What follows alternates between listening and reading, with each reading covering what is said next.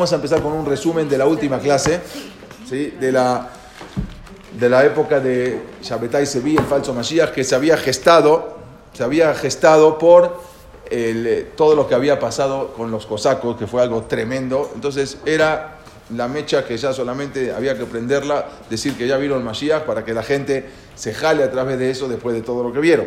Entonces, eh, hacemos un resumen rapidísimo para seguir y luego vamos a pasar justamente en la época que seguimos nada más que en otro, en otro, en otro lugar de algo que ocurrió también con, eh, con los marranos, con los conversos, Anusim en Portugal. Eh, yo creo que usted, había, alguien había ido de acá, donde estuvieron, pero vamos a, vamos a comentarlo, está increíble lo que vamos a tocar, el tema que hoy, que vamos a tocar hoy. Entonces vamos a ver eh, un resumen. Esto lo, eh, prácticamente lo sacamos, está todo el, mejor en, en, varios lugares, pero en el libro Jabot Yair, ahí cuenta que este famoso falso Mashiach, Shapetai Sevi, había nacido una noche de Tisha B'Av del año 1626.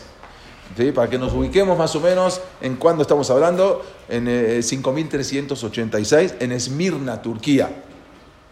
Su maestro había sido un rab muy importante que lo trae el Shulchan Aruch, se llama Rosh Yosef, así escribe mucho, se llamaba Rab Yosef Skopat. A los 15 años, este, este muchacho, que era un, ilui, como se dice, era una eminencia, una cabeza impresionante, a los 15 años ya había terminado todo el Shulchan Aruch y le dieron su semajá de rab. O sea, le dieron ¿sí? a Shabbatai Sevi de todo el Shulchan Aruch. O sea, él ya podía eh, eh, dar, dar ya podía hacer un more orá, ya podía dar a la hot de todo el Shulchan Aruch. ¿Cómo era él? Era una personalidad, estamos dando un resumen, ¿no? Una personalidad magnética. Él jalaba gente, o sea, atraía gente, era muy carismático, un gran orador, podía estar horas y horas hablando y nadie se cansaba de escucharlo. Pero por otro lado tenía unas personalidades contradictorias, se apartaba mucho, de repente se hacía itbodedut, se iba al campo, meditación, solo, y de repente se apartaba del mundo y de repente venía y se acercaba otra vez a la gente, o sea, era un poco contradictorio. Entonces, era Baki Shas, o sea, sabía todo, las Gemaro, todo el Shas, las 60 Sidre Mishnah, Poskim, todas las Alajot, todos los Kidbe Arizal, todo el, lo de que escribió el Arizal, él se lo sabía de memoria. Y luego entonces ya a los 15 años empieza a estudiar Kabbalah. Un tipo de Kabbalah más un Kabbalah de hacer, de crear. Algo que eso ya llegó a un momento que lo apartó, su cabeza ya estaba completamente apartada. Era algo que los ajamín nos dicen que nunca nos debemos apartar de los estudios comunes. Los estudios comunes, el Talmud, la Mishnah, el Tanaj, la Torah, Rashi, esos son los estudios normales. Los ajamín nos advierten que no nos debemos apartar de esos estudios. Cuando alguien se, se quiere meter en, la Kabbalah y en las profundidades, no la Kabbalah, la Kabbalah por arriba, sino en las profundidades de la Kabbalah. Y este señor, decíamos, que era, la gente ya lo veía como un kadosh, una persona sagrada. ¿Por qué? Él se apartaba del mundo, ayunaba de Mosae Shabbat, o sea, en hasta el viernes, solamente comía en la noche, todos los días ayuno, tevilot, ni que hablar, mikvaot, pureza, algo. Entonces la gente, muchos lo veían como algo impresionante, pero otros lo veían como un tonto o como un loco, ya que él se casó dos veces. La primera vez se casa y no consuma su matrimonio. Entonces, durante dos meses ni se acerca a la esposa, porque él decía que era Kadosh Betahor, él era puro, santificado, y no podía tocar a la esposa, por lo tanto vino el suegro y le dijo, ¿sabes qué? Dale el gueta a mi hija. Se vuelve a casar después de un tiempo con una segunda mujer y hizo lo mismo. Entonces, este hombre no estaba preparado para el matrimonio ni para tener hijos. ¿Sí? Entonces, hay un rab muy importante en esa época, se llama Rab Moshe Galante, que él, él atestigua de que él llegó a usar los Shemot Kedoshim. Podía hacer cosas, ¿sí? Ajisatenay, seguramente algún pariente, pero un rabino muy, muy grande, Ramos Galante. Era muy grande. Y este rab atestigua de que él vio las cosas que hacía, sí vio que de repente hacía milagros, y él dice que eran por usar los Shemot Kedoshim, los nombres sagrados de los Malachim de Akadosh Baruj que eh, se sabía, Jajamín muy grandes sabían hacerlo, para crear y, para ¿no? ilusiones ópticas, hacer, hacerle ver a alguien algo que no existe. Luego dijimos que se va a Salónica y hace otra boda, que la gente es ahí, se, se, estaban a, la expectativa, a ver quién va a ser la tercera esposa, la tercera, pero esta era una boda que depende, están todos en el Betacres y no aparece la novia. Y en el momento dice, no aparece la novia, manda a sacar el Sefer Todá de Alejal y le hace Ariad Mekudeshet Li, se casa con el Sefer Torah, le pone un anillo y entonces la gente decía, este está o loco o verdaderamente es un saddik, es el Mashiach que se casó con la Torah. No sabemos a qué, qué, le vamos a esperar.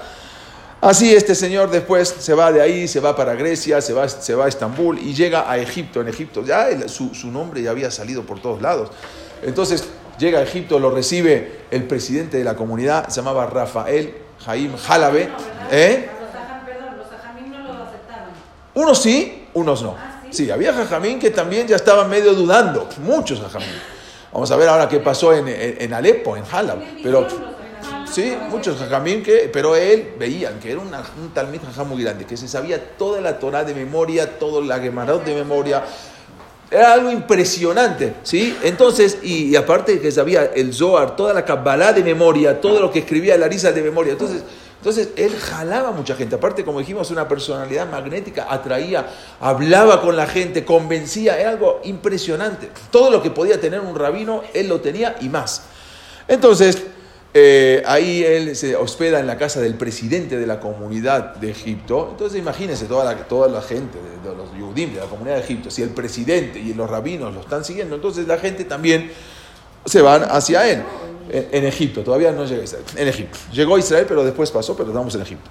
Luego se escucha que por ahí hay una mujer desvariada, ¿sí? que estaba gritando a los cuatro vientos por, por, eh, por, eh, por, eh, por Livorno y por Ámsterdam, ¿sí? que ella se iba a casar con el Mashiach, era una mujer, una, una muchacha, que una joven, que ella había matado a toda su familia en los, en los cosacos, en eh, algo tremendo que fue y ella vio cómo mataron de la manera que habían matado a toda su familia.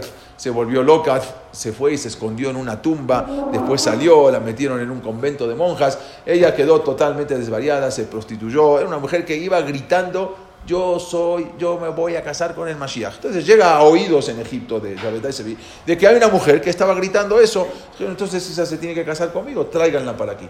La van hasta Livorno, hasta Ámsterdam, la traen hasta Egipto y se casa con esta mujer, Sara, que si después la tocaba o no la tocaba, no, ya estaba totalmente desvariada esta mujer, no, no, eso no viene al caso. ¿Cómo? Este presidente de la comunidad de Egipto, que, era, que era de Halab, él venía de Alepo, lo manda, con, eh, él era muy rico, y manda dinero a repartir a los pobres, a los anín de, de Jerusalén, que eran muy pobres, estaba bajo el imperio otomano. Entonces manda a repartir dinero. Y qué mejor con este que la persona, un shaliach, que más, el más eh, el más fiel para repartir dinero. Entonces él llega a a, Eres Israel, lo que era Judea, Eres Israel, bueno, es lo que es Israel, todavía no era lo que es Israel hoy. Y va a Gaza, a lo que es Gaza, y se encuentra ahí con un, un jajam también que repartía kemiot y hacía segulot y toda la cosa que se llamaba Natán a Esatí, Natán de Gaza. Se encuentra con él y como dijimos, Dios los cría, ellos se juntan, y entonces se juntaron los dos, y él también había escuchado de Shabbatai Sevi, y va y le dice, yo soy tu profeta. Tú eres el Mashiach, yo soy tu profeta. Y empiezan a imprimir, porque tenía una imprenta, empiezan a imprimir eh, folletos y para mandar a todo el mundo. Y entonces, automáticamente en ese momento dicen que ya se cancela el, el, día 17, el Ta'anit, el ayuno de Shiva Asar Betamuz, lo cancelan, porque ya tiene que ser, ya vino el Mashiach, por lo tanto tiene que ser un día de fiesta. Y no solamente eso, sino que se proponen hacer el Corbán Pesach. El Corbán Pesach, ¿dónde? En el cótel, atrás del cótel, donde está la mezquita. Van a llevar ahí el cordero para hacer el Corbán Pesach. Aunque estén los musulmanes, no les interesa, aunque esté quien. Y los jajamín de Jerusalén dicen, esto va a ser algo tremendo. ¿Cómo te vas a, poner a hacer un Corbán Pesach ahí? Entonces le prohíben, él no les interesa, van y lo acusan al, gobernador, el gobernador, lo llevan detenido, pero él convence al gobernador y al final sale beneficiado. O sea, todavía los que salieron en ridículo fueron la comunidad judía. Él salió beneficiado, le daban a montar a caballo que no estaba, no, estaba permitido para los judíos, le dieron una vestimenta, algo impresionante. Bueno, y así él, entonces le hacen jerem, los comulgan, los jajamim, el bedim de Jerusalén, pero él les vale lo que, y él les manda una maldición, y él excomulga todo el bedim. y se va de Jerusalén y se va cerca al norte a la ciudad de Alepo. Llega ahí en una, grande, una, ciudad de grandes talmides Jajamim, en Halab, y convence a los Jajamim de que él es el Mashiach. Tanto que los mismos Jajamim ahora iban a las sinagogas y decían que, todo, que ya vino el Mashiach, nadie debía de trabajar, no en Shabbat, día de semana, todo el mundo tenía que estar rezando Teilim y, diciendo Bakashot, las Bakashot que hacemos, Bakashot, todo el mundo de día y de noche, el que no tenía dinero para no trabajar, se juntó un Gemach, ¿sí? Para ayudar, Un, fondo para ayudar a los pobres, para no trabajar y dedicarse las 24 horas o las dos, o estar todo el día en el Beta Knesset, y hacían turnos. O sea que los que estudiaban de día se iban a dormir de noche, entonces los que estudiaban de noche se iban a dormir de día para que no pare la Torah. Y los Taniot, todo el mundo ayunos, todos, mujeres, hombres, niños. Solamente las mujeres y los niños ayunaban lunes y jueves. Todos los demás, todos los días. Ayuno toda la semana, nada más comían de noche. Ya no trabajaban, todo el mundo a estudiar, todo el mundo a leer Teirim. Fue unos meses. Ahora, el dinero que habían mandado, contamos la semana pasada, que se lo quedó para él, para imprimir folletos y propaganda de que él es el Mashiach. Entonces la gente le fue a reclamar, tú viniste acá como un Shaliach y ahora te convertiste en un Mashiach. ¿Sí? ¿Y qué pasó? ¿Y dónde está el dinero que mandaste? Por eso lo acusaron con el gobernador, que él se quedó con el dinero, pero él salió beneficiado. Entonces él después de estar ahí, convencer a toda la gente, en, eh, hasta los niños chiquitos ya tenían, antes de decir mamá y papá, ya decían Shapetá y Sevi. Era algo impresionante, un trance impresionante. Entonces, luego él se regresa, a, se vuelve a, a, Grecia, a, Estambul, a Turquía, y los jajamim de Jerusalén mandan cartas, tengan cuidado con este impostor porque solamente va a robarles y es un mentiroso. Pero los hajamim, los, rabinos de Halab, mandan cartas a Turquía y, digan, y le dicen, tengan cuidado ¿sí? con los eh, Mosrim, con los, eh, eh, de, Jerusalén, porque él sí es el Mashiach y los de Jerusalén están mintiendo es firmada por los Jajamín, los Rabbanim de Halab, de Alepo. Fue algo tremendo. Entonces, este Natana desativa por todos lados, imprimiendo y mandando los folletos diciendo que ya llegó el Mashiach, hagan todo el mundo Teshuvah, estudien todo el día la Torah, porque se va a presentar ahora este Shabbatai vi con el sultán de Turquía. El sultán otomano era la potencia mundial. Y le va a pedir que le entregue la corona del, sultán sin pelear, solamente con Shirot y Tishbahot, con rezos, sin espada. Le va a decir, tú me tienes que entregar a mí ahora el reinado. Y prepárense con Torah porque ya, ya lo va a hacer. Y no solamente eso, sino que acá como pueden ver, un folleto de, esos, de, esos, de ese entonces, Shapetai se vi sentado en un trono con todos los ajamim abajo estudiando, dice, Beaguita, Bo, Yomam Balay, le vamos a estudiar día y noche el trono sentado con, con unos leones al, alrededor, la corona, como eran los folletos que se imprimían en ese momento. Y Shabetai y al trono de ¿De qué familia es él? Ellos venían de España. No, no, no, pero... Él, en Natán dijo que prepárense, se iba a presentar ante el sultán para que le entregue su corona. Todavía no lo hizo. Ok, entonces hasta aquí nos habíamos quedado. Él, dijimos que él subió, subió al Sefer Torah y decía, pronunciaba el nombre de Dios como se escribe, Yud Kebab, ¿qué? Porque en la época del Mashiach ya se tiene que pronunciar de esa manera. Había un rabino muy grande en ese momento, era el rabino prácticamente de toda Turquía, se llamaba Rab, Rabbi Aharon la Papá, o la Papa o la Papá, era un jam muy grande, en 1590 había nacido, de 1590 a 1674. Él escribió un libro muy famoso que se llama Yad, Yad Aharon o Shitot Mekupazot. Bueno, él, este rab fuera, era uno de los rabinos que tuvo la valentía de enfrentársele. O sea, porque nadie siquiera se animaba. ¿Por qué? Porque si alguien venía y le contradecía, ya tenía en sus alumnos que venían y lo mataban automáticamente. Nadie podía contradecirlo. Entonces, él tuvo la valentía de oponerse, este rabarón, la papá, al falso Mashiach, y excomulgarlo. Entonces, él era en Esmirna, eh, entonces, él ahora qué hizo? Tú me estás, te opusiste a mí, yo te quito lo, sacó él con su fuerza, con todos sus seguidores, destituyen como rabino principal al Rab Harom la papá y lo nombran como rabino principal al Rab Haim Ben Beniste, que es un rab muy importante, que hizo un libro que se llama Kenesta Kedolá. Ahorita tú, como tú sí me estás siguiendo a mí, tú vas a ser ahora el rabino, el Jajam Bashi, digamos, el rabino principal de Turquía. Entonces, incluso, algo impresionante, muchos rabinos, ¿sí? sin quererlo y eh, equivocadamente, lo siguieron al, eh, pensando que él era el Mashiach. Se convirtieron en sus seguidores, como por ejemplo, ¿quién? Habíamos hablado, uno de los rabinos, el primer rabino de América, Rabbi Ishaq ¿se acuerdan que había ido a Brasil? Después, cuando otra vez volvió a dominar eh, los portugueses, él se regresa, era un rabino muy grande, y, se, y él los, era uno de los que excomulgaron también a, a este, era uno de los que comulgaron a Baruch Espinosa. Era un rabino muy grande. Vuelve a Holanda y él también se jala detrás pensando que era el Mashiach, este Rabbi Ishaq el Benorat Maor, un rabino muy grande. Eh, no, este es otro, otro, otro rabino. Fue el primer rabino de, América. Uno de los, otro era Rav Jaim Benveniste, el famoso Mecupal Rabbi Yosef Ergas, era un Mecupal muy grande que también se jala detrás de Shabbatai Sevilla. Entonces, ellos llegan a Esmirna y empiezan ahora, lo reciben y empiezan a, a Esmirna, Salónica, y empiezan a repartir dulces, empiezan a repartir comida. Vean folletos acá repartiendo comida a toda la gente. Entonces, otro de los rabinos que se opusieron a él se llamaba Rabishak Rapapor. Era uno de los rabinos que se opuso fervientemente pero el problema es que si abría la boca lo devoraban. Si él llegaba a decir algo en contra, él lo devoraban. Entonces, entonces una vez él se acerca con, con y Sevilla y le dice, oye, ¿por qué sigues engañando a la gente? ¿Por qué estás engañando a la gente? Dile que no es, que no es verdad. Le dice, mira, tú conocías a mis padres. Mis padres son personas de fiar, ¿sí? Yo conocía a tus papás, le dice Rabisar Rapapor.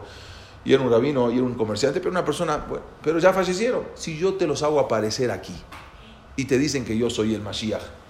¿Me crees o no? Y le hizo aparecer en ese momento al papá y a la mamá.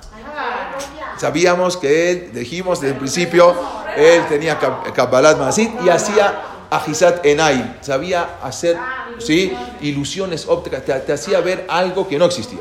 Y el rap sabía que era mentira. En ese momento le hizo aparecer y él mismo con un palo deshizo esas dos figuras que no existían. ¿sí? Le dijo, no existen, todo lo que me estás haciendo, sé cómo lo haces, pero es todo falso. Entonces, era algo impresionante. Inmediatamente, como dijimos, se dio cuenta que era todo falso, Rabizar, Rapaport, deshizo todo. En un momento, uno de los, uno de los eh, la gente ya empezaba, lo empezaban a seguir, a seguir. Llegó uno, le dijo, tengo problemas, tengo dos vecinos goim cristianos que me están haciendo la vida imposible, no me dejan, me, me, tratan muy mal, a veces a mis hijos les pegan. Entonces le dijo, ¿quiénes son? Son dos personas, no te preocupes, estaba caminando, y se vi con él, arranca un árbol, y dos árboles, arbolitos, arbustos, ya los arrancó, le dijo, vete a tu casa, ya están muertos. Y efectivamente, cuando llegaron ya estaban muertos. O sea, tenía la fuerza de hacer lo que hacía. Entonces sí le crees. Entonces, si le cree, ese es el problema. Hay que tener cuidado. Esta es la casa que pueden ver, esta es la casa hoy en día de Chapetá y Seví, las ruinas de la casa, en, en, Esmirna, donde él vivía. Una casa de tres pisos. La casa en Chapetá y Seví la dejaron en ruinas, así se quedó. Bueno, entonces, eh, él, dijimos, había un señor, eh, y Seví y, y Natana es Este es Shabetá y Seví y este, ahí dice, Natán Levi Azati y este Shabbatai Sevi, eran las eh, imágenes originales. Cuando llegan, eh, presten atención, cuando él llega y le dicen que hay un integrante de la comunidad que está diciendo que es todo mentira. Se llamaba Jaim Paño. Vamos a ver que casi todos los apellidos también son originales de, España. Entonces él dice, ¿dónde está? Entonces él se entera y se presenta, dice, cuando el viernes a la noche va a estar en el Betacneses, yo voy a ir. Y él, junto con 800, no es una exageración, 800 alumnos se presentan en el Betacneses del viernes a la noche para agarrar a ese tal Jaim Paño y matarlo. ¿Por qué? Porque no cree en él. Entonces, él dice, hay un dicho en la Gemara, dice, Melech Shemahal al Kebodó, en Kebodó Mahul. Un rey no puede perdonar. Si alguien ofende al rey, no puede. Yo soy el rey, no puedo perdonar. Aunque yo quiera tener Rahmanut, piedad de él, no lo puedo hacer porque la Torah me lo prohíbe, prohíbe, por lo tanto hay que matarlo. Se presentan.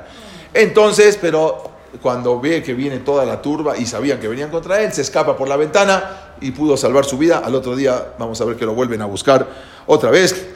Entonces, el día, él en el Beta Knesset se para en el Ejal y dice, en, el, en y dice que se anula ahora, ya habían anulado el Shiva Azar Betamuz, ahora el Azar Betebet también se cancela.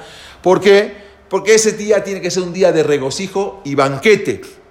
Entonces, había uno de los importantes, eh, de los más importantes eh, personajes de la comunidad, se llamaba Samuel Primo, Samuel Primo, que él ahora se convierte en su secretario particular de Shapetai Sevi.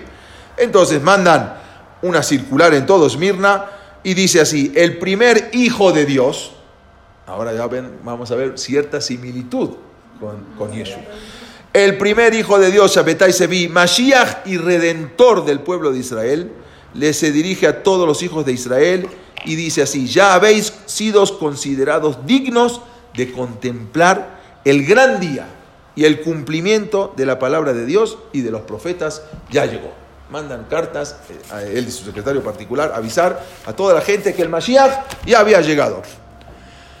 Entonces, el lamento y el dolor de esos días, de esos días de Tanit, de esos días de ayuno, se deben ahora de cambiar por gozo, por el, el gozo, porque ya es un día de regocijo.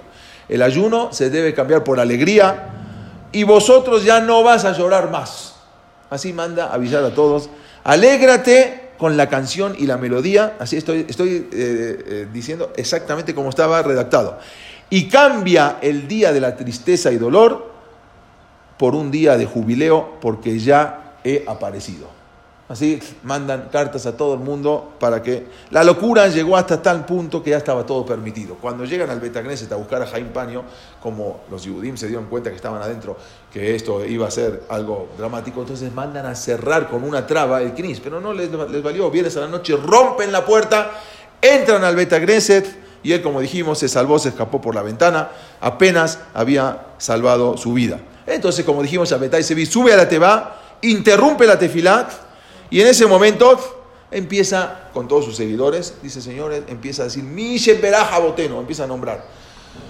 Tú vas, Abraham, y Jacob, la bendición. Y ahora llama a su hermano, que venía con él también, de Shapetai se llamaba Yosef, y lo nombra como el César, no, primero a, otro hermano que llamaba Eliau, lo nombra como el sultán, el rey de Turquía. Beraja Boteno, ¿eh? tú vas a ser el sultán de Turquía. Perfecto. Llama al otro, a Yosef, y tú, eh, Beraja Boteno, lo nombra César de Roma. Al otro, y así a uno a uno lo fue nombrando, la gente estaba incrédulos, no sabían qué, qué estaba pasando. Entonces estaba en ese momento como el Rab Jaim Benveniste, el Rab, que él quiso hablar para discutir y casi lo matan. En ese momento no pudo ni siquiera abrir la boca de lo que estaban haciendo.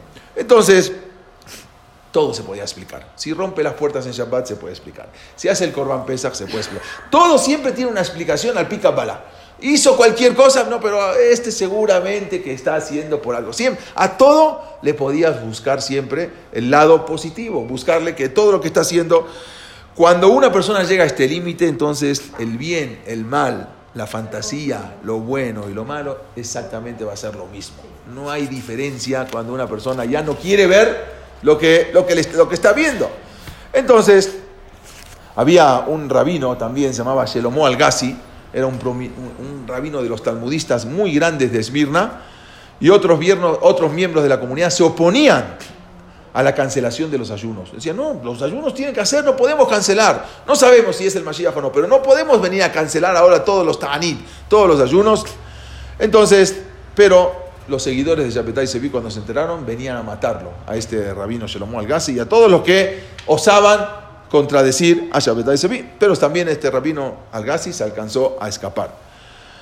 Entonces, eh, algo tremendo, ¿cómo puede ser que este, este que, ven acá, este es uno de los rabinos, Jacob Esporta. Pero la pregunta es, si nosotros estuviésemos en ese momento, y los rabinos nos están diciendo, y vemos todas las cosas, ¿qué hubiésemos hecho? ¿No nos hubiéramos jalado también? Estamos viendo, entonces, ¿cómo saber todos? ¿Cómo saber entonces quién es el Mashiach cuando venga? ¿Cómo, cómo, cómo identificarlo? Si nosotros no sabemos, si los hajamim mismos nos están diciendo. Pero si vemos, vemos un poco el Rambam, lo que escribe, nos vamos a dar cuenta lo siguiente. Dice el Rambam, y véanlo acá. Dice el Rambam. ¿sí? Anebim en Aldabar Sarij allá. Los profetas no necesitan demostración. Shekola Sefarim Meleim En el libro está lleno de cosas. Veale alea da'ateja. No pienses. Sheamele Hamashiach Sarij la Asot. Otot umofetim. No pienses que cuando venga el Mashiach tiene que hacer milagros para creer que es el Mashiach. Y si te demuestra con milagros, y si no, no. Tú no, dice el Rambam, no. Umehadesh de Barimba Olame Mehayameti. Y empieza ahora a filo a revivir muertos. Eso no es, no te jales con eso que es el Mashiach. Bekayosebe de Barimelu en estas cosas. En Andabarkaj, la cosa no es así. Sheare Rabbi Akiva, Rabbi Akiva, Jajam Gadol, mi Jajme Mishnah, uno de los más grandes Jajamim de la Mishnah, Rabbi Akiva, el famoso Rabbi Akiva. ¿Sí? Veo allá no sé qué lab. Él era el seguidor, el que le cargaba los objetos a Shelben Kosiba Melech. Él decía que Bar Kochma era el Mashiach. Rabbi Akiva Sí. se confundió pensando que Bar Kochma era el Mashiach y también se equivocó. Veo allá Omer Alam Shehu Melech HaMashiach, él decía que Bar Kochma, que al final terminó muy mal, él decía que era el Melech el Melech HaMashiach. Bedimau Bejol Jajamedoro, no solamente él, sino todos los Jajamim de esa generación siguieron a Rabbi Akiva y decían que el Melech HaMashiach Acheneherak Be'abonot, hasta que Bar Kochma murió por sus abonot y se dieron cuenta que no era el Melech HaMashiach. No da la. Cuando se lo mataron se dieron cuenta que no era el Melech HaMashiach. Velosha Alumi menos Jajamim. Pero cuando él pensaban que era el HaMashiach, no fueron a, a preguntarle y decir, a ver, hazme milagros. Lo od de lo mofet. No porque era el Melech HaMashiach, le fueron a decir, oye, a ver, a ver, hazme milagros para ver si tú eres el Melech HaMashiach. No. O sea, no necesitamos de los milagros. ¿Cómo vamos a ver? Vamos a ver. Vamos a ver eso. Más adelante vamos a ver. Pero ¿qué vemos? Que no necesitamos que vengan. A ver, yo te voy a hacer y te voy a aparecer y desaparecer. No, eso no me sirve. Más de 300 años. En el- estamos hablando año 1100 y estamos hablando acá 1600. ¿Sí? Ah, más o menos, sí. El Rama. El Raman dice que cuando venga el Mashiach y traiga, y vemos que se reconstruyó el Betamigdash, y tú lo estás viendo que bajó el Betamigdash, o parte del Betamigdash, no todo. Y ahí entonces ya ves el Betamigdash. Entonces ahí puedes creerle. Mientras no te traiga el Betamigdash construido del Shamaim, no hay. Aunque te venga a revivir muertos. Pero muchos jajabim se, se- se- dejaron llevar. Pero a ser lo primerito, ¿no? El de los primeros. De lo primero es baja el. Ahora va a decir, ahora vamos a decir varios milagros. Ahora vamos a, ahora vamos a explicar. Entonces, como dice cualquiera, como dice el Rama, entonces cualquiera se puede llamar Mashiach. Si cualquiera se puede venir a ostentar como Mashiach. ¿Por qué? Es así. Entonces está escrito que cuando venga, otra de las cosas, cuando venga el Mashiach, está escrito que eh, se tiene que ver un arco iris impresionante, está escrito en el Zohar, en la Parashah Noach. O por ejemplo, eh, cuando venga el Mashiach, como trae en, en el, en, en en en el Talmud Yerushalmi, dice que el Bet HaMikdash va, va- se va a construir previo a la llegada del Mashiach. Así trae el Talmud Yerushalmi. Previo a la llegada del Mashiach se va a reconstruir el Bet HaMikdash. Entonces, enséñame dónde está el Bet HaMikdash y después vamos a creer. O, va o van a venir de la mano del Mashiach Moshe y Aarón. ¿Dónde están Moshe y Aarón? Con Shabbatai Sevi. Así trae también, eso, o- así trae el Tosafot. En muchas cosas, eh, pero ¿cómo puede ser que ahora la gente sea ciegamente, están viendo que Shabbatai Sevi pronuncia el nombre de Hashem que está prohibido, el nombre de cuatro letras? Baila con mujeres, profana las puertas y rompe las puertas de Shabbat. Hace el Corban Pesach, anula la prohibición de Heleb. Heleb es cebo, no se puede comer, es, del animal. Él comía el cebo. Y la gente sigue enseguecida.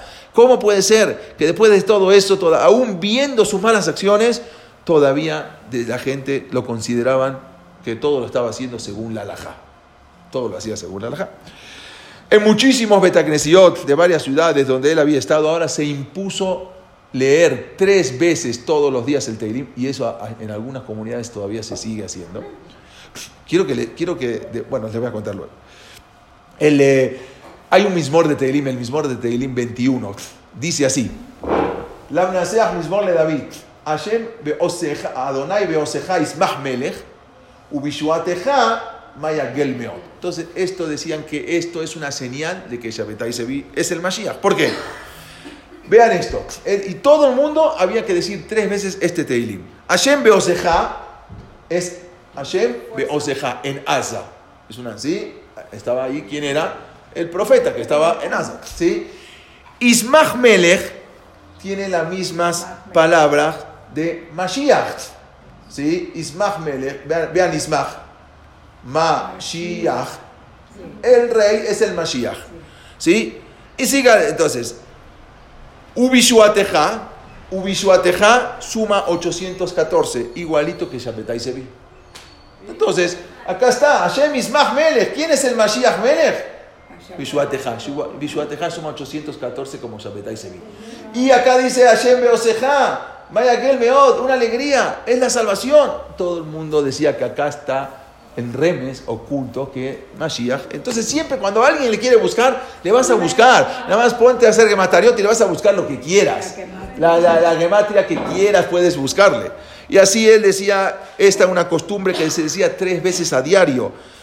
Quedó arraigada durante muchos años hasta hoy en día en Salónica y en Esmirna. Se dice, cuando un rabino, ¿se acuerdan cuando el traje al, al Dines, que explicó, no sé se acuerdan que vino el rabino Dines? Él una vez habló de una derashá también de Shabbatai Sevi.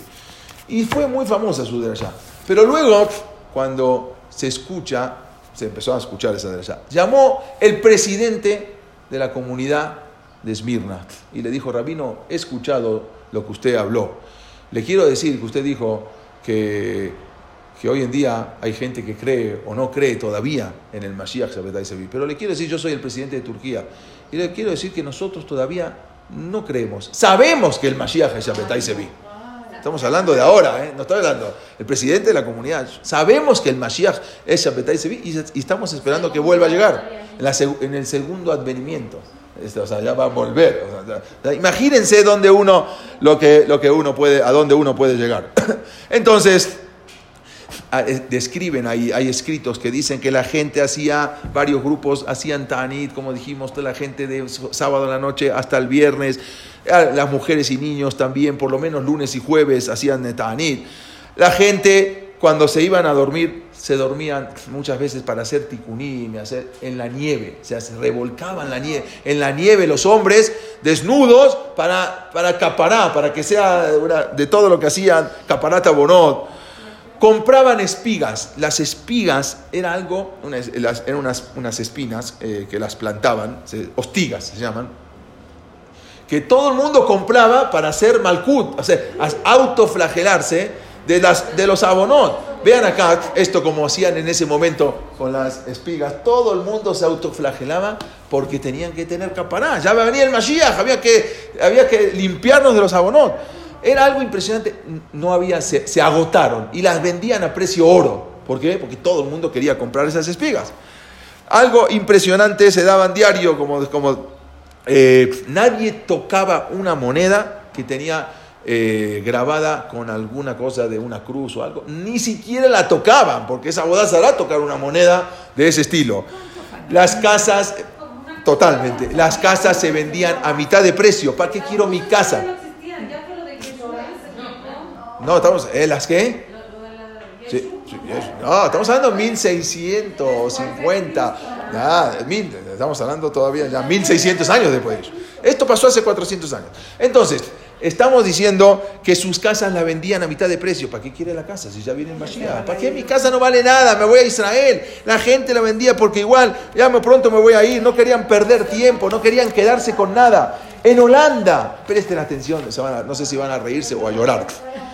En Holanda la gente estudiaba Torah en las azoteas, porque ya venía la nube que nos iba a llevar eh, a Eres Israel. Entonces la gente no perdía tiempo. No solamente eso, estaban esperando en cualquier momento llegue el Mashiach. No solamente eso, o sea, algo impresionante. ¿Cómo nos vamos a ir y vamos a dejar a nuestros muertos en el cementerio. Iban al cementerio, desenterraban a los muertos o a los cadáveres, los llevaban a su casa esperando que ya va a venir el Mashiach. Entonces, ¿cómo me voy a ir y voy a dejar a mis antepasados? Entonces desenterraban a sus muertos y los dejaban ahí en su casa para llevárselo con el Mashiach, porque se iban a revivir. Entonces, que no tengan que ir eh, pasando el Jibuta, llegando desde abajo hasta Jerusalén, sino ellos mismos se los llevaban. Los muchachos ricos se casaban con las mujeres pobres, con las huérfanas. Leshem Shamay, ya no me interesa si eres Leshem Shamay hay que casarse. ¿Por qué? A los 15 años ya se empezaban a casar. ¿Por qué? Porque dice que en Ben David va H et kol aneshama guf. En el, en el, en el Shamay dicen, hay un guf, hay un cuerpo que tiene neshamot adentro. No va a venir el Mashiach hasta que se acabe la última neshama. Entonces, para que se acabe la última neshama, necesitamos procrear. Entonces a los 15 años ya se casaban para traer hijos y ya rápido, ¿cuántas? Quedarán 10, 20 en el Rápido hay que, hay que traerlas para ya que venga el Mashiach. Entonces... Sí, pero se tenía que revelar. Ya estaba, pero ya tenía que tomar posesión, decir ya soy Mashiach y dominar sobre todo el mundo. Entonces, eh, aparte, también le mantenían a todos, a los, ricos mantenían a los pobres. Las tiendas, los negocios permanecían cerrados. Los batekenesiot y batemidrashot repletos de gente. No había manera de entrar a un knis porque estaba lleno de gente estudiando, leyendo Teilim, Bakashot. No había manera de entrar. Nadie trabajaba. El que lo, el que lo sorprendían trabajando era una persona, se avergonzaba de antes. ¿Cómo? ¿Tú estás trabajando? Negocio tienes que cerrar. No sabes que ya viene el Mashiach. ¿Cómo estás perdiendo tu tiempo en el Olama se agotaban las espinas, no había manera de conseguir, eran carísimas, la gente pagaba fortuna por ella porque tenían que pegarse. Entonces, resulta que Shabetai Sevilla ahora decide embarcarse hacia Constantinopla, hacia ahora Estambul, lo que hoy en día es Estambul, porque ya ahora sí le iba a pedir la corona al sultán de Estambul y exigirle que abdique y le entregue el imperio otomano. Entonces, ahora ya llegó el momento de la verdad. Tanta era la seguridad que había en la gente que los muchos cristianos, muchos y musulmanes, ahora se iban, ya empezaban a dudar y ya se querían convertir al judaísmo, porque no quiero que venga el Mashiach y yo me quede afuera. Entonces la gente ya empezaban a dudar, bueno, este eh, quizás es verdad. Resulta que ahora va a llegar a Shapetai Sevilla, Mirna, se aglomera la gente, una multitud con carteles a recibirlo en Estambul, era Constantinopla, con carteles, con campartas, pancartas. Y Ejí Adonenu Malkeno, Shabbetai Sevi. Hay algo parecido que hoy en día hacen. Y iban con Yejí Adonenu, nuestro que viva nuestro Señor, el Melech HaMashiach, Shabbetai Sevi. Así iban diciendo.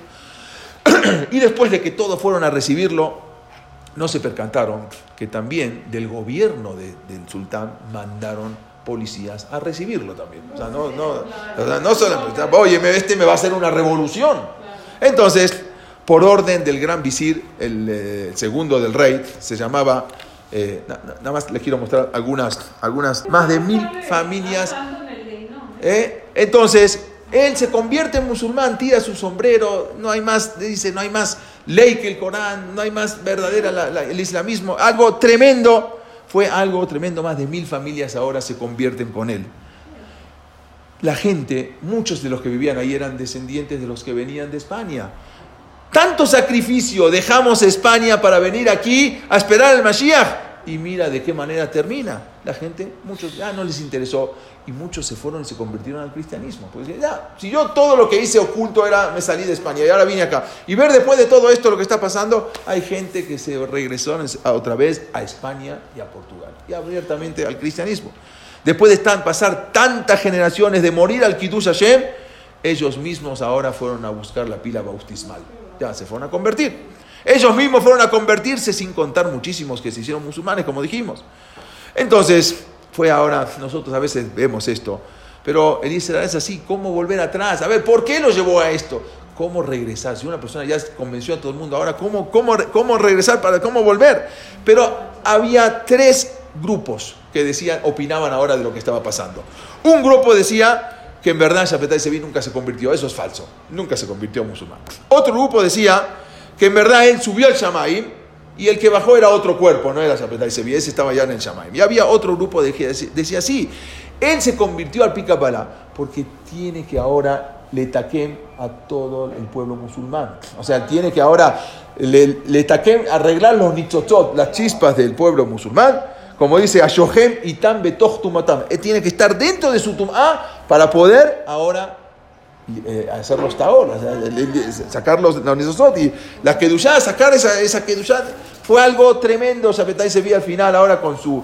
le dieron un sueldo. Mahmat Efendi se llamaba. Eh, tuvo un hijo con, su, con la, la mujer ismaelita. Le puso Mordejai Ismael. Mordejai era en honor a su padre que lo había traído a este mundo. E Ismael era en honor a la religión ismaelita que lo llevaría a Lolamapá. Entonces ahora le puso a su hijo dos nombres. Este permaneció ahora libre, ya no, estaba. Su misión era ahora convencer a la gente de que se convierta al islamismo. Iba Betagneset, sinagoga por sinagoga, para convencer a la gente de sus seguidores. En ese momento la gente ya no sabían qué pensar. Pero resulta que lo, encuentran, que él está leyendo unos teilim, unos salmos, entonces se lo llevan ahora detenido a Adrianópolis, a, la ciudad de Adrianópolis, ahí lo meten, eh, una cárcel de alta seguridad, que ahí ya no podían eh, visitarlo, y al final se lo llevan a Albania. El día 17 de septiembre de 1676, era exactamente un día de Yom Kippur, en la ciudad de Dulcin, en Montenegro, eh, a la hora de la tefilá de Neilá, se calcula más o menos esa hora, exactamente cuando cumplía 50 años, ese día el Malach Hamabe se llevó su Neyamá, exactamente a los 50 años murió de un ataque al corazón. Era algo tremendo, después lo que pasó, era algo tremendo. Este Jajam Jacob Endem, él, él decía también, eh, ah, antes, antes de eso, Natana Esati iba, seguía caminando por todos lados. Él decía que no, que no ha muerto eh, que va a volver, que solamente está oculto de la gente. Y, así iba caminando de un lugar a otro hasta que después de tres años también muere este, Natana Esati. Y esto es nada más para tener una idea de lo que estaba pasando en ese momento, algo tremendo. Esta sinagoga que ven acá es una sinagoga que tiene los dos ritos, rito musulmán y rito hebreo. Hasta hoy en día hay cientos o miles de fieles que siguen ahora con los dos ritos. ¿Sí? Es, algo impresionante. Un musulmán, ¿sí? Hasta hoy en día está en, Salónica esa sinagoga y hay, no, hay, no, hay, una, hay varias. ¿Sí? Algo impresionante. Acá es la cárcel donde lo metieron y donde murió Shapetai Sevi. Y esta es su tumba de Shapetai Sevi, tumba como musulmana, ahí perdida por ahí, es la tumba de él, de Shapetai Sevi. Natana Sati también ahora él se convierte en musulmán y así muere. Fue algo tremendo lo que pasó. Pero no termina ahí, es, se llaman ahora los Donme. Donme hasta hoy en día, busquen, vean, los Donme son los seguidores de Shabbatai Sevi. Fue algo... Sí, sí, son musulmanes. Es más, en el gobierno de Turquía todavía hay, hay Donme, seguidores de Shabbatai Sevi que participan en gobierno. Son musulmanes, pero también llegan al rito judío, porque siguen lo que decía Shabbatai Sevi. Pero lo increíble fue que después de 100 años aparece otro vamos a decir otro loco, ¿sí? que se llamó Jacob Frank. Y él decía que él era un, un Gilgul de Shabbatai Sevilla. Entonces, ahora, ¿qué hizo Jacob Frank? Él, había nacido en 1726 en Polonia. Él era de nombre, se llamaba Jacob Ben Leiva de Podolia. Y era algo que él tenía una, su papá tenía una influencia muy, muy grande de Shabbatai Sevilla. O sea, él era shabbetiano. Él era una meares, era un ignorante total. Él, decía, él mismo decía que era un hombre no instruido, estudiaba Gemara y no entendía lo que estudiaba. Pero él decía que el Mashiach, dice en, el Talmud, que el Mashiach viene de dos maneras. O dois, dor shekuloh zakai, o dor shekuloh hayab. O todos son sadikim, o viene el Mashiach de la manera diferente, todos reshaim. Pero cuando vino Shabbatai vi, todo el mundo estaba estudiando, todo el mundo se hizo sadik y no vino Mashiach. Entonces yo lo voy a traer al Mashiach de la otra manera. Entonces empezó a hacer algo de Dor Shekulo Hayab, empezó a hacer algo y este individuo era, eh, dijo que tenía revelaciones del cielo y ahora va a traer el Mashiach de acuerdo a la Tum'a. Se llamó la purificación a través de la, de la transgresión, la transgresión, la transgresión. Él decía, yo voy a purificar al pueblo a través de la transgresión. ¿Cómo es? No, no, no, él nació en Polonia. Después, ahora vamos a ver, se tuvo que ir a Turquía. Entonces, él empezaba ahora a organizar cosas para hacer abonot, para traer el Mashiach de la mala manera. Y entonces era algo tremendo lo que hacía. Eh, estaba en una ciudad, incluso traía, eh, hacían orgías, algo tremendo, pero ah, la gente ya lo estaba viendo y, dice, bueno, el mismo ahora, eh, el rey de, Polonia, decía, este va ahora, me va a arruinar a mi pueblo, o sea, lo que están haciendo era algo tremendo. Agarraron a la esposa del rabino, que también era seguidor de él, y se la celebró con pan y vino, desnuda, y se la besaba como la mezuzá. Era algo tremendo. Como resultado de este comportamiento, entonces los varios jajamín de la ciudad de Brody le hicieron un jerem, el jerem universal, lo mandaron, lo, expulsaron y fueron a hablar con el gobierno para que lo expulsen.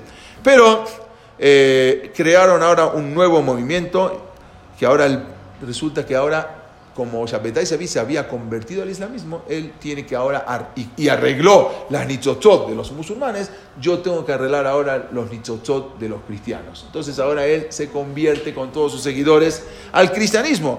Era una, hicieron una gran solemnidad en las iglesias. En el transcurso de un año se convirtieron más de 1.500 judíos y en 1790 26.000 judíos se convierten al cristianismo porque eran seguidores de este Jacob Frank. Que él después, más adelante, era algo tremendo lo que hacían, los pulsan, se va a Turquía, vuelve como otra persona, muere a los 65 años de edad en 1791. La locura puede llegar cuando la persona no antepone el segel, el entendimiento. Uno puede cuando se cree que la Torah es una religión o una mística como cualquier otra, ahí la persona entonces ya puede hacer lo que sea. Y esto llevó a muchísimos y muchísimos bautismos. Este Jacob Fran le había dicho, en presencia estuvo del rey de Austria, que todos debían bautizarse para que, así como transformó la Kelipá de Ismael, ahora hay que transformar la Kelipá, los Nizotzot. Algo de pica balá de los eh, cristianos, fue algo tremendo. Pero no solamente eso, su hija, que después lo voy a contar, su hija Eva, ahora, después que él murió, también ahora se transforma en la primera eh, Mashiach mujer porque hasta ahora nunca hubo una Mashiach mujer. tenía mucho dinero. Su hija Eva, se llamaba Eva Frank, acá la pueden ver. Esto después, vamos a explicar después la calavera que se encontró de Jacob Frank. Su hija, eh, Eva Frank, ella también, ella decía ahora que ella era, eh, tenía dos posiciones, dos posesiones. Ella era el Gilgul, de la Virgen María y, el, y la Shejina. O sea, ya ahora se, ya era algo que cada uno podía decir lo que sea. No solamente eso, el zar en ese momento, Alejandro I, era emperador de Rusia, se entrevistó con ella en 1813, fue a visitarla para rendirle honores a la Shejina, a la Virgen, que era esta, algo tremendo. No solamente eso, más adelante, eh, uno de los principales seguidores, era el, primer juez de la Corte Suprema de Estados Unidos, se llamaba Luis Brandeis, él era uno de los seguidores de Eva, la Mashiach Sheker también. Eh, pero ya era algo cuando la Torah ya se empieza a transgiversar, se puede llegar a cualquier cosa, fue algo tremendo. Luis Brandeis, sí, fue el primer, el primer, el primer juez de la Corte eh, de, Estados Unidos, Luis Brandeis. Y ahora quiero pasar nomás esto de Estados Unidos, el primer corte de la, de la, Corte Federal de Estados Unidos, era seguidor de ella. ¿eh? ¿En qué año fue lo del visto En 1800, 1916. 1916. Pero vean esto, ya con esto quiero terminar para pasar a otra, en la misma, en, eh, eh, quiero contarles algo acerca de algo impresionante y con esto terminamos. Esto es una familia que ven acá, es una familia Donmé en 1967 en Salónica. Toda la familia era algo tremendo. Pero pasemos ahora a otro lado para que veamos qué pasaba en otros lugares. Pero quiero retroceder para llegar y con esto vamos a acabar. Hay un pueblo, se llama Belmonte, el pueblo de Belmonte, en Portugal. No sé si ustedes habían ido. Ok. Es, esto, esto que está acá es Madrid. Y acá, esa, esa, ahora lo pueden ver mejor. Ven esto. Esto es Madrid, ¿sí? A cuatro horas de Madrid, acá está el pueblo de Belmonte, cerca de Coimbra, está casi a la misma línea, está el pueblo de Belmonte. ¿Qué pasa con este pueblo? Eh, una de las principales familias de este pueblo fue la familia Cabral. Familia Cabral, para que ustedes tengan una idea, el que descubrió, habíamos, habíamos eh, contado, el que descubrió Brasil por, por, un error, porque con su flota iba para otro lado, se desviaron, llegaron accidentalmente, se llamaba Pedro Álvarez Cabral, era una de las principales familias de Belmonte de Anusim. ¿sí? Él fue el que descubre el territorio de Brasil. Por eso también le ponen Brasil. Alguien me preguntó la vez pasada, ¿por qué le pusieron de nombre Brasil? Cuando llegan a Brasil, eh, que se llamaba, tenía otro nombre, le habían puesto Veracruz, eh, eh, pero este, uno de los que venían con él se llamaba Gaspar, que era también judío, Gaspar, Gaspar da Gama, y le ponen porque veían como unos árboles muy, muy grandes, eh, rojizos, parecían, parecían como de fierro esos árboles. Entonces le pusieron Barcel, al final se cambia el nombre, Brasil. Pero bueno, eso eh, en, respuesta a lo que alguien me había preguntado la vez pasada. Pero entonces, esta era una de las familias más, eh, las principales familias que él fue nombrado por el rey de Portugal para, para una expedición, que al final la expedición llegaron a Brasil. Como sabemos, en 1492 habían eh, expulsado a los judíos, 150 de España, 150 mil judíos llegaron a Portugal. Eso ya lo habíamos contado en, eh, una ocasión. ¿Qué pasa con esto? Había, por el decreto, había después, o sea, eh, después de cuatro años, en 1496, por un matrimonio, tuvieron que, una de las condiciones del matrimonio era que el rey Manuel expulse a los judíos, pero él no quería expulsar a los judíos porque era lo que traía el beneficio, por lo tanto los convierte a la fuerza. Eso fue algo diferente con lo que había pasado en España. Eh, ahí se, un nuevo término entró en el vocabulario que se llamaba marranos. Marranos significa puercos o cerdos, que tanto en Portugal como en España, pero también el término marranos es mar anus, lo habíamos explicado. Mar es amargo, anus son gente que son forzados, eran, amargamente eran forzados y a la amargura. Entonces, eh, como en muchas familias, eh, habían cristianos viejos y cristianos nuevos. Los cristianos viejos eran los que tenían ascendencia cristiana y los cristianos nuevos eran los que descendientes de los, de los judíos. Entonces, ahí muchas veces eh, eh, tenían que vivir, muchos años tuvieron que vivir oculto. Esta sinagoga que ven acá, que acá se, ahora se las voy a mostrar un poco mejor. Esto es, esto es Belmonte, eh, este es Pedro, Pedro, Álvarez Cabral. Y esto es una sinagoga que se llama Beteliau, que hasta hoy en día la, está, la donaron y existe en Belmonte. Esto lo, pueden ver por adentro, la sinagoga. Acá tienen unas imágenes. No, no solamente eso, sino que en Belmonte hoy en día hasta hay vean esto, es un hotel llamado Hotel Arsinai, ¿sí? En, la ciudad de Belmonte, en Portugal. Hay un museo. Bueno, ¿qué pasa? En la, eh, en la década de 1920, un judío polaco, se llamaba Samuel Schwartz, él era un ingeniero en minas, se fue a Belmonte a trabajar y descubre muchas cosas raras entre la gente de ahí. Pero no eran cosas raras. A él aparentemente eran cosas raras, pero él estaba muy eh, eh, es, versado en esa cosas que, de los judíos. Muy pronto se dio cuenta que era una comunidad judía. Schwartz entabla, relaciones con ellos y empieza a, como los, la tribu perdida. perdida. En 1976, eh, después se establece la, democracia, y él ahora empiezan a acercarse y empiezan a hacer gerima ahora a toda esta gente. Pero la, cosa era increíble. ¿Cómo se mantuvieron durante tantos años ocultos de las garras de la Inquisición? Hay un museo ahí mismo que con todos los nombres de las víctimas de la Inquisición de Portugal. Era algo tremendo. Los apellidos eh, eh, son Rodríguez, Enríquez, eh, Pereira, de los judíos de Belmonte. Pero ¿quiénes eran los responsables de todo esto? fueron las mujeres las responsables. ¿Por qué? Porque ellas fueron las que memorizaron en sus hijos, conservaron de alguna forma todo el kashrut, se cuidaban del kashrut, se casaban entre ellas, entre ellos, o sea, ellas fueron las, que, las responsables de, de cuidar. Y no solamente eso, ellas eran lo que durante 500 años hicieron matzot, las matzot secretas que todos los años hacían. Vean, vean este, esta foto, son marranos de Belmonte, de Portugal, en la década de 1970, vestidos con su tradicional atuendo cuando hacían la machot. Estas mujeres que ven acá son las mujeres que durante tantos años cuidaron la tradición y 500 años se mantuvieron ocultas para luego salir a la luz de toda esta comunidad de Belmonte. Estamos hablando ya de ahora, en, ahora nada más vean este cartel que dice ahí, y vean esto, ya con esto voy a terminar. Cam, en este lugar, está un cartel ahí, dice, no ni te no se rompió la cadena. Tan Bekefar Belmonte, en este pueblo de Belmonte, Bebet Hashem, dice hace dice Lev Aodel Ayudí, Bebet Abau Bebetam, ¿sí? en, esta, en estas casas. Idna Haim heredaron vida Yehudim Meleim, dice Yehudim, Mimot, Mimot, desde, desde el momento de la, de, de, de, las, eh, del chitón, del gobierno, del sur que se salvaron estos Yehudim eh, que venían de, de Sefarad y de Portugal, que eran forzados a, bautizarse, que y ellos cuidaron, su Yadutam.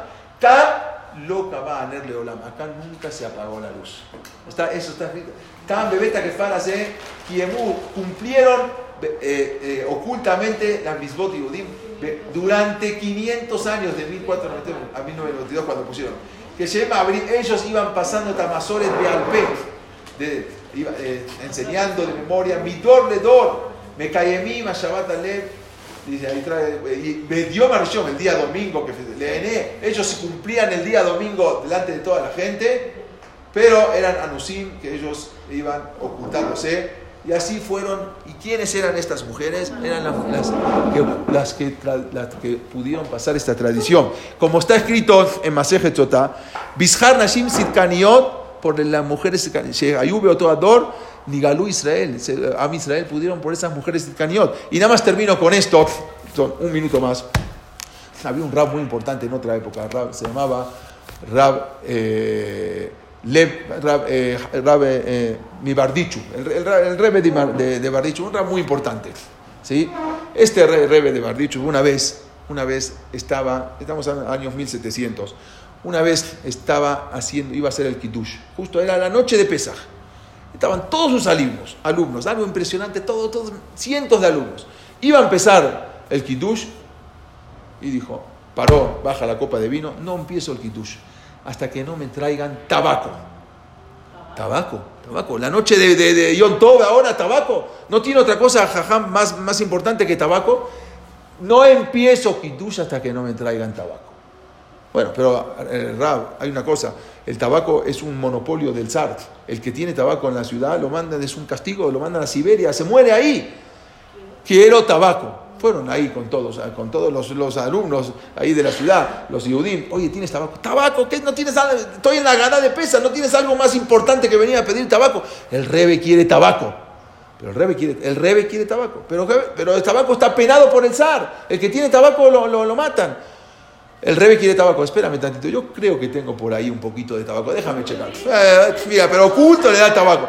Iban con otro y al final llegan con el rebe, rebe, acá está, lleno de tabaco. Perfecto, perfecto, ahora ya voy a empezar Kitush. Empieza Kitush, dice, no, no, no, no, no voy a, quiero tela de lino, tela, tela, la tela, ¿para qué quiere tela ahora en la noche de, de, de Yom Tov? Quiero tela de rollos de tela de lino. Pero, eh, Rebe, hay un problema. Eso también es, es, un monopolio del zar. El zar, el que tiene telas de lino, automáticamente eso no es, es, penado por la ley. Lo mandan a Siberia, ahí no sale nunca más de Siberia. Y ahí muere. Quiero lino, tela de lino, lo quiero ahora, si no, no empiezo Kitush. Pero el Rebe dice, vamos a ir. Entonces van, oye, tienes tela de lino, ahora déjame con la gada. El Rebe quiere tela de lino. Pero no tengo cómo, si está penado por la ley. El rebe quiere. Mira, yo creo que tengo un poquito por ahí, una vez me sobró, eh, ya sabes, por abajo de la mesa, le da, iban con uno y con otro, con otro, le llenan todo de lino. El rebe dice, bueno, ya está. Ahora voy a empezar Kitush. Bueno, empieza Kitush, baja la copa, no. Tráigame jamés. ¿Qué? Jamés. Jamés. Quiero jamés, si no, no empiezo con el Kitush. Pero rebe, ¿usted está bien? Sí, estoy bien, quiero jamés. Van con otra, golpean la puerta. Oye, necesito Jamés. ¿Qué Jamés? Vete a volar de acá. Salió corriendo. El Rebe, ¿qué Rebe ni Rebe? Jamés no hay Jamés empieza. Vete ahora. Y así fueron una casa, otra cosa. No. Vean con el Rebe, Rebe, perdón. Con toda la vergüenza que. Pero no conseguimos una migaja de Jamés. Ahora voy a empezar a Mira Dios. Esto está prohibido por el zar y si lo agarran con tabaco lo mandan a matar. Sin embargo, todos los judíos tienen un poco de tabaco por ahí.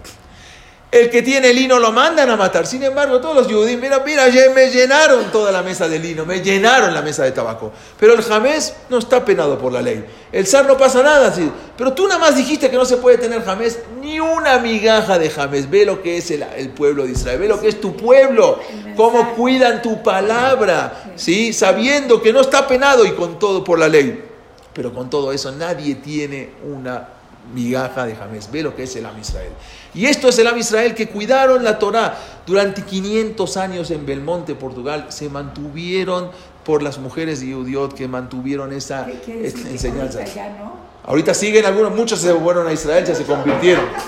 Ya casi no hay porque la mayoría se fue a Israel, pero todavía quedan un hotel, quedan cosas, porque lo que es Am Israel, esto es Am Israel y esto es como conservaron Am Israel toda la, la tradición de Pesach.